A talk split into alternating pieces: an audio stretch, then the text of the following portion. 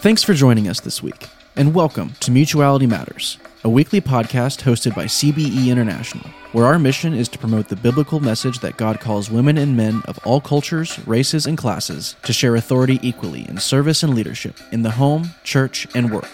Let's get into this week's episode.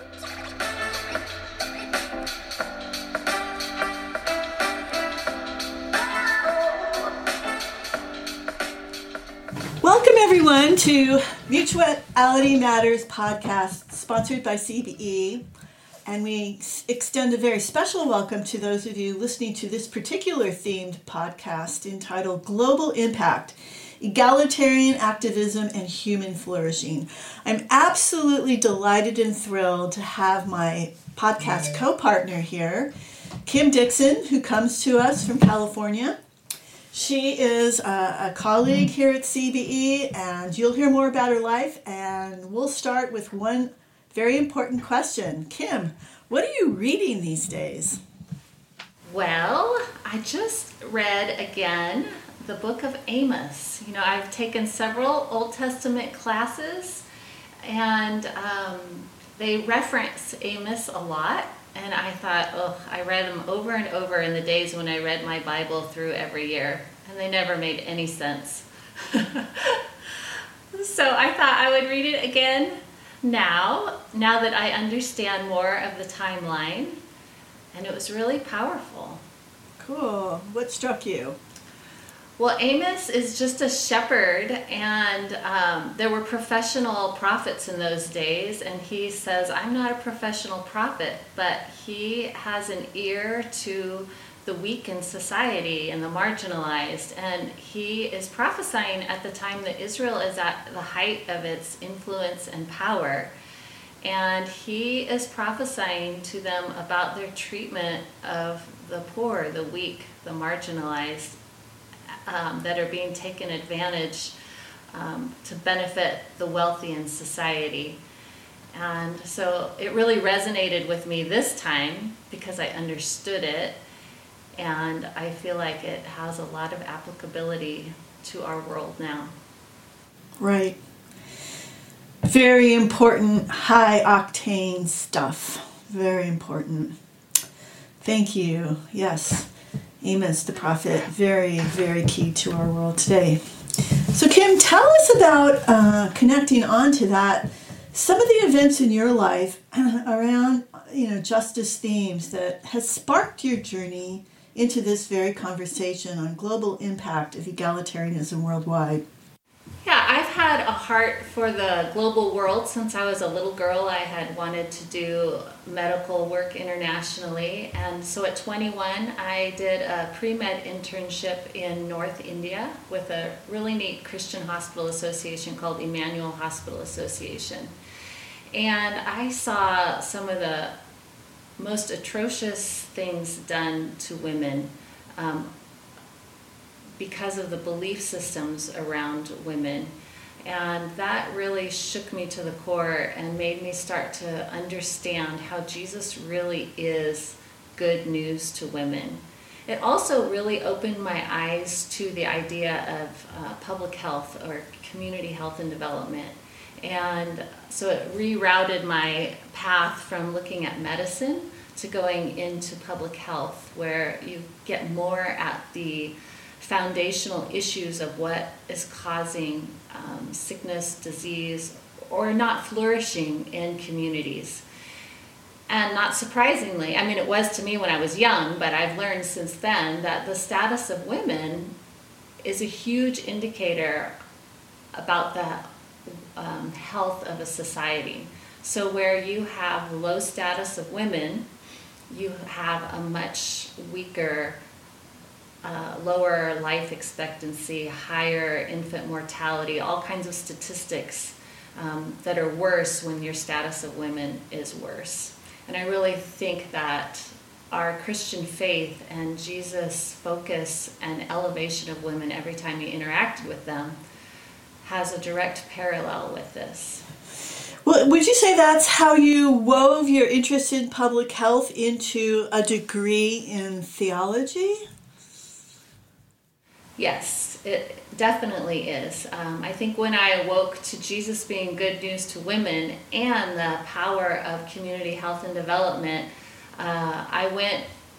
I went and worked in uh, North India. I studied in Egypt. Uh, I did part of my internship with my public health degree in Kenya and Tanzania. And through it all, I was seeing seeing the status of women and Jesus empowering of women every time he interacted with them. So by the time about five or six years ago, our nation was kind of doing a turn, and there were some horrible things coming out and being said about women, and the evangelical church didn't really um, stand against it. Some people did, but the large majority didn't. I stopped and uh, looked at my faith again and thought, had I uh, I created my own faith that wasn't reflective of what Christians actually believe? And I looked at the history of the church, and I didn't see the history of the church being particularly empowering of women. And so I started seminary uh, to see the roots of this belief system that did not empower women and to look to see if I had created my own faith. Hmm. So, a very, very important question. And what have you come up with any answers, Kim, to that key question? Yes, I think Jesus is on the side of women. I actually think the, the Old, Old Testament is. And uh, that takes us back to Amos, where he was on the side of the people who didn't have the power. And uh, women from the earliest time ha- of patriarchy have not had power, and yet they have been powerful in their influence and saving of their people, their families, and humanity. And that pattern we still see in public health. We still see that when women are given any kind of um, help, they change their community for the good. Uh, so I was happy with my uh, master's in divinity studies because it reinforced what my heart already knew was true. Mm. So, as you think about biblical interpretation and the status of women, can you give us some examples from your own life working overseas, how that has played out as real life examples of that relationship? Yes. Um, so I, when I went back with my master's in public health, I again worked for the same hospital association, and I worked in an area that had established a hospital specifically to reach women and children because half the population in that area at the time was Muslim and they couldn't be seen by male doctors. And so, in the name of Christ, um, a doctor, Dr. Alito Bell, established that hospital specifically to reach women. And I loved the heart of that. Um, and then, when I was there, we received a huge UNICEF grant. And so, we were in the villages and we had assembled a, a large team to work with. And our work just was not making much impact and our staff, we did a lot of great training with our staff, and we kept asking for their feedback because they were the ones on the ground in the villages. And most of our staff were young women, and that was purposeful. They're the ones who can go into the homes of other women, and women are the gatekeepers of health in their families. And we kept asking them, you know, what do you think? How should we do this? What are the best approaches? And they kept saying, oh, I'm feeble minded. Why are you asking me? At the same time, there started to be some domestic abuse on the campus between couples. And I just asked my director, you know, can I just do a Bible study on the value of women? And he, his response I found very humble, and uh, because he said it's really important that as a team that from different places that we recognize that other people can see things we can't. And you're recognizing this abuse in a way that I would not. And so yes you can have the bible study but it does need to be voluntary which actually was good because then the girls who came were the ones who were genuinely interested. I had four really dynamic girls that joined me And we started in Genesis, just going through scripture. And the first thing we went through was the description of woman as the Ezer, the strong rescue, and what that actually meant. Because my English Bible says helper, and theirs was something close to that. And so we talked about the fact that this is the helper like God rescuing Israel helper. This is a rescue. And that was a bit eye opening. Yeah, maybe you would like that. um, that was eye opening for them. Then we went, got onto Satan um, deceiving Eve, and my English Bible had Adam standing right there, and their Hindi Bible did not. And their Hindi Bible also inserted a theological explanation for why Eve was tempted. And it said it was because she was feeble minded. And all of a sudden, there was this aha moment of my staff are not contributing to our work in the village because, as they said, they are feeble minded. And that is written right into their scripture. I've done some research since, and um, William Carey was a renowned missionary in India, but part of his translations, he would insert theological explanations for things. And so some of those are still carried over even into the modern translations. Once these girls, yeah, once these girls realized I'm not feeble minded and I am a strong rescue, they raised their heads high, they contributed in the meetings, their work in the villages transformed. And they were working with women's groups, and their women's groups transformed so that the women themselves stopped saying an Indian phrase, which we would hear a lot, which was similar to my Christian staff, but the village women would say, We're water buffalo, we are stupid, don't talk to us. And instead, they started organizing themselves and they started understanding that the health of their village was poor because they were not drinking clean water.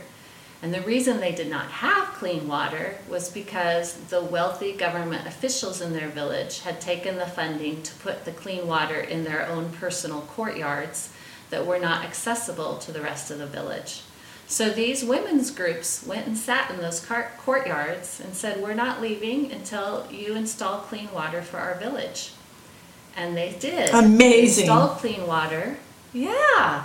The health of the village is dramatically improved. And that makes a difference for everyone boys, girls, men, women.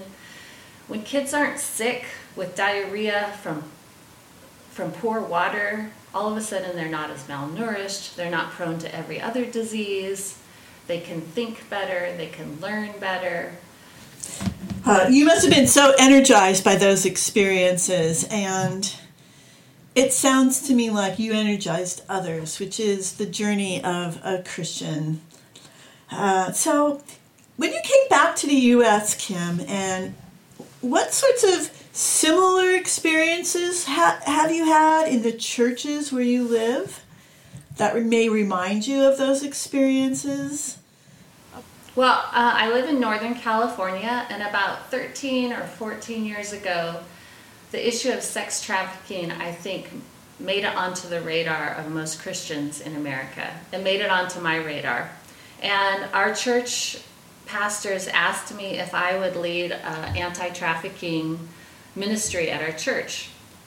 And to all of our surprise, it just took off. We ended up uh, starting a ministry that helped the FBI when they rescued girls out of t- sex trafficking that ended up being recognized in Washington, D.C. for its effectiveness.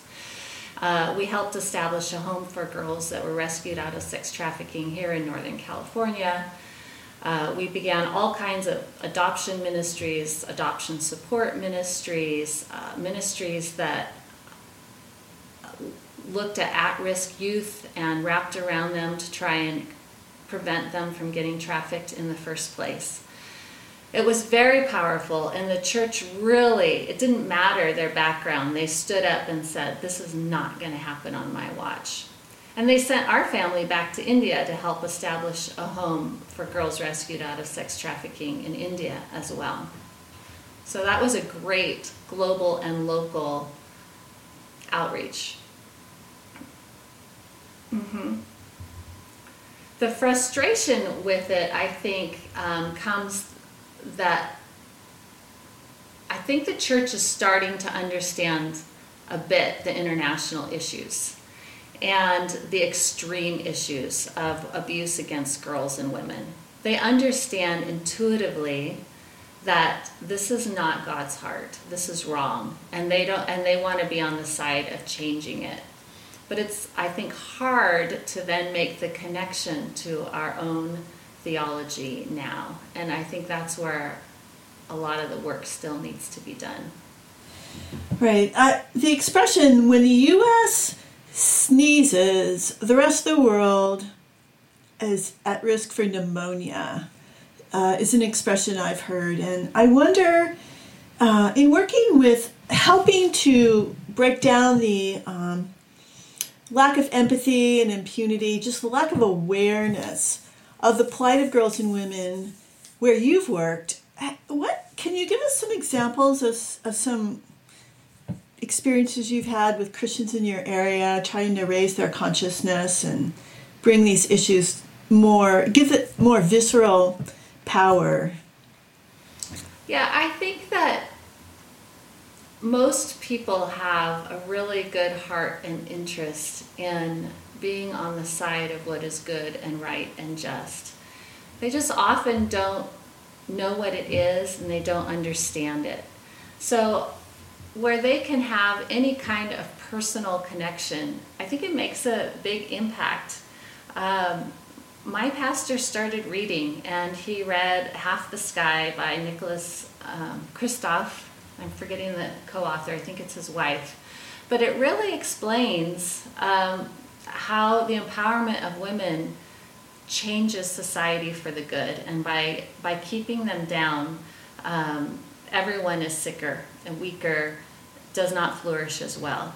And as he started to think about that and integrate it with his theology, he started to see the connection. He went to India with us to see what we were going to try and establish, and that really opened his eyes. And I think that a willingness to look at things differently and the opportunity to see things outside of our own small world makes a big difference, makes a huge impact. Great. Yeah. So actually being in the country and reading that particular book connected some dots for your pastor and you had a a role in you know opening those conversations. Yeah. So when you see the immediate needs uh, in addressing Christian patriarchy as it lowers the status of women, what what do you see?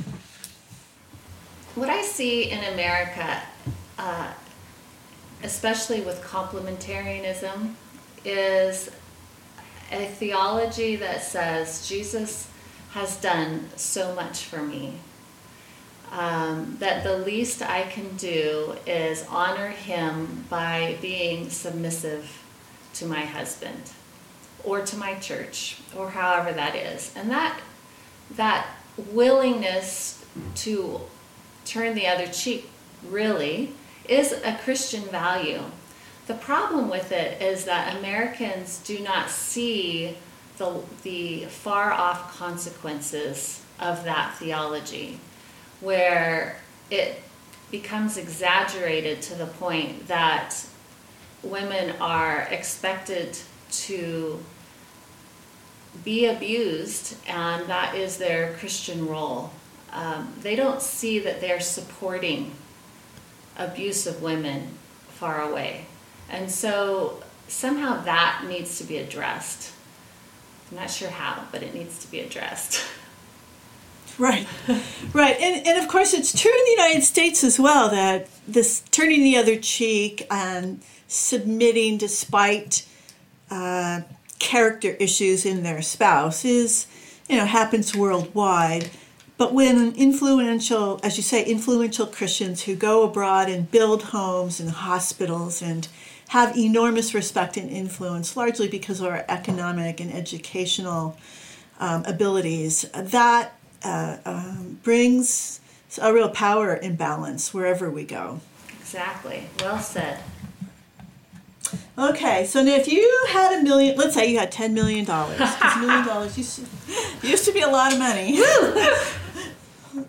had ten million dollars, and you just the Lord gave it to you, and you knew it was on your heart um, to use that uh, to lift the status of girls and women. H- how would you go about doing that? Well, I feel like I ha- would like two different approaches. The first approach, from that small Bible study I had in India, it became very apparent that the scriptures we have in our hands influence what we believe, obviously, about ourselves and about our God. So I would love to fund um, scripture around the world that is accurate and accurately reflect, reflects God's view of women and children and different types of people. So that that is the starting point. But then from the starting point, we need people who understand what it's saying and are able to teach and preach it. And when you have mostly male ministers and leaders in the church, they don't even notice that women are being presented or treated as second class citizens. And most of them have really good intentions. It's just not their life experience, so they don't notice it. So I think that I would also fund their education so that they see the women in history, they see the women in the church, they see the women in scripture, and they start to understand the huge impact they have and how much Jesus relied on them. So that it's actually taught to them in seminaries and Bible schools so that they recognize it in scripture and they can start teaching it to their own congregations, their own organizations. Wow. And I'm going to pray God gives you uh, $10 million because I love your approach. Because CBE, of course, is working on a Bible translation project to address the very things women in the 1800s came up against, like these flawed translations where there's a great deal of liberty taking, taken by translators and interpreters. And also, you know, allowing women to be part of that process, I think, has a significant uh, significant impact. When you um, ha- would you have some wisdom from your own experiences as you've shared so richly and generously, the ways that they might be able to work in their communities in practical ways? Well, you know, the easy answer is their time, talent, and treasures. I think that if people are really interested in this, they need to look around and say, how can I be involved in what's going on right here in my own community. And there are women's shelters in every community um, of domestic violence. There's transitional homes that are doing great programs for homeless women and their children. And when I worked with our church's uh, transitional home for homeless women and children, half of those women had been um, sexually abused and um, pimped out on the streets just to survive. But they don't have the vocabulary to understand that they were trafficked. and, and yet they were. So I think getting involved in these ministries and actually really seeing what's going on and then really searching scripture to see God's heart for women and children. It starts to transform your world, it starts to make connections. I, I would say get involved also internationally, get involved in supporting children, in World Vision, in um, seeing what is happening around the world. That when you empower a woman, for example, if you give, um, the studies show this over and over again. If you give a man $100 in a village and you give a woman $100 in a village, he'll take it and go buy a bicycle or a motorcycle she'll take it and she'll take her kids to the doctors. She'll buy them uniforms and enroll them in school. She'll start a small business so that she can feed them better. When you invest in women and children, women, then that takes care of the children, it takes care of the whole family, and it takes care of the community. And I think that people need to get involved so they see that, and they need to start giving their money to support that as well. Yeah, that's just wonderful. Kristof and WuDunn, you, the book you cited earlier, they have lots of examples, uh, these small steps we take that have a huge impact. They noted that when the suffragists were fighting to give women the vote in the United States, and we finally succeeded, and the uh, Constitution was amended, immediately after women gained the vote, that following year, infant and maternal mortality dropped 70% in some places, which shows the power of women's leadership at the tables of decision making where they their voice is most needed. And unfortunately, Christians have been taught that this is against the teachings of the Bible, when in fact, what's often in the way are very flawed translations and a history of interpreting those passages as women are feeble minded. And so I'm just grateful that you're part of this project, um, upending the reading of scripture and life through a patriarchal worldview and switching over to a God given worldview. And I just pray that many people like you, Kim, around the world are mobilized and have access to the kind of life experiences that you so willingly shared with us today. And I just want to thank you for that. And Thank you, Mimi. and thank you, listeners, um, for joining us on our very first podcast Global Impact, Egalitarianism, Activism, and Human Flourishing. We'll talk to you next month. Looking for more information about CBE and our mission for biblical equality? Then please visit cbeinternational.org for more information. And please be sure to tune in each week for new episodes here or wherever else you listen to podcasts.